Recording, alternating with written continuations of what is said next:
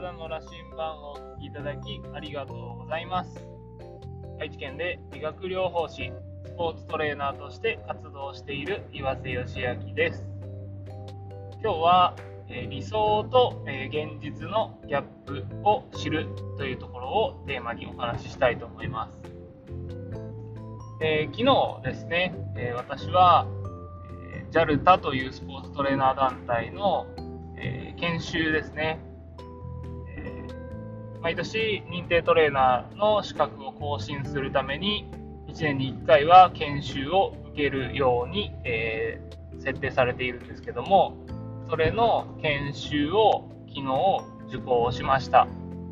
でその受講するにあたって事前課題としてですね、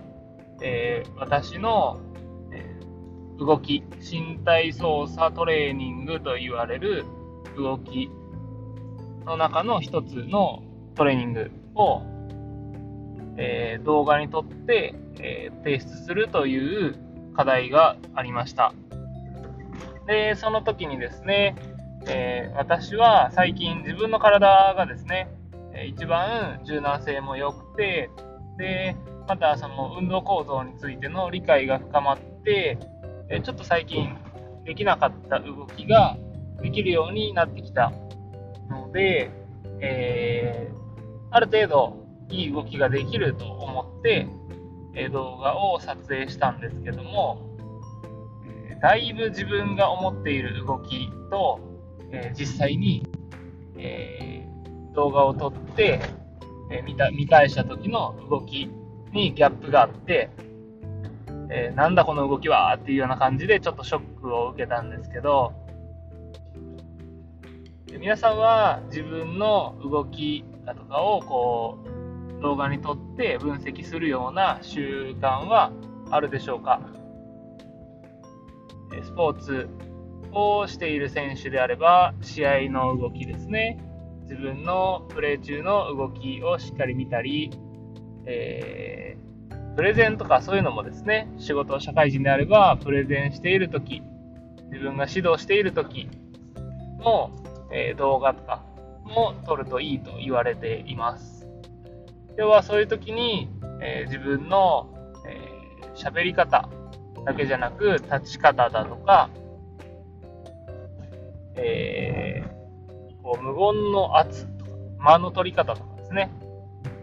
いろいろこう分析できるものがあると思うので、えー、動画にとってやはり自分を客観的に見ることが、えー、とても成長するためには成長するためというか成長スピードを上げるためですね。には必要だなと、えー、再認識しました。少し前からですね動画に撮るっていうことは、え習慣にしようと思っていたんですけどもなかなか継続できてなくてですね、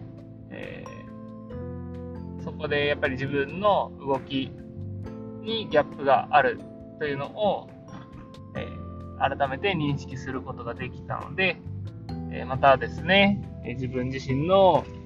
身体操作能力を高めるために、え動画に撮る習慣をつけて、えいろいろ修正していきたいなと思います。でもですね、えー、客観的に他の人が見ると、えー、割と驚かれるような動きとかもできるようになってきたので、なかなかこう自分の動きに満足することはまだまだないんですけども、それはまあ、あのー、逆にですね、伸びしろがあるっていうことでいいことなのかなと思いますしえ、満足したらそこで終わりなので、ただ、え、振り返った時に、その動画よりも今の動きが良くなってるって確実に言えるように、え、記録に残しておくこともとても大切だと思うので、えー、皆さんもですね、えもし、えスポーツだとかに取り組まれている方は、自分の動きを動画に残して、えしっかりと自分の動きを分析する習慣をつけてみてください。というわけで、えー、今日はイメージ、理想と、え、現実のギャップを知るというところを、え、テーマにお話しさせていただきました。お聴きいただきありがとうございます。ではまた。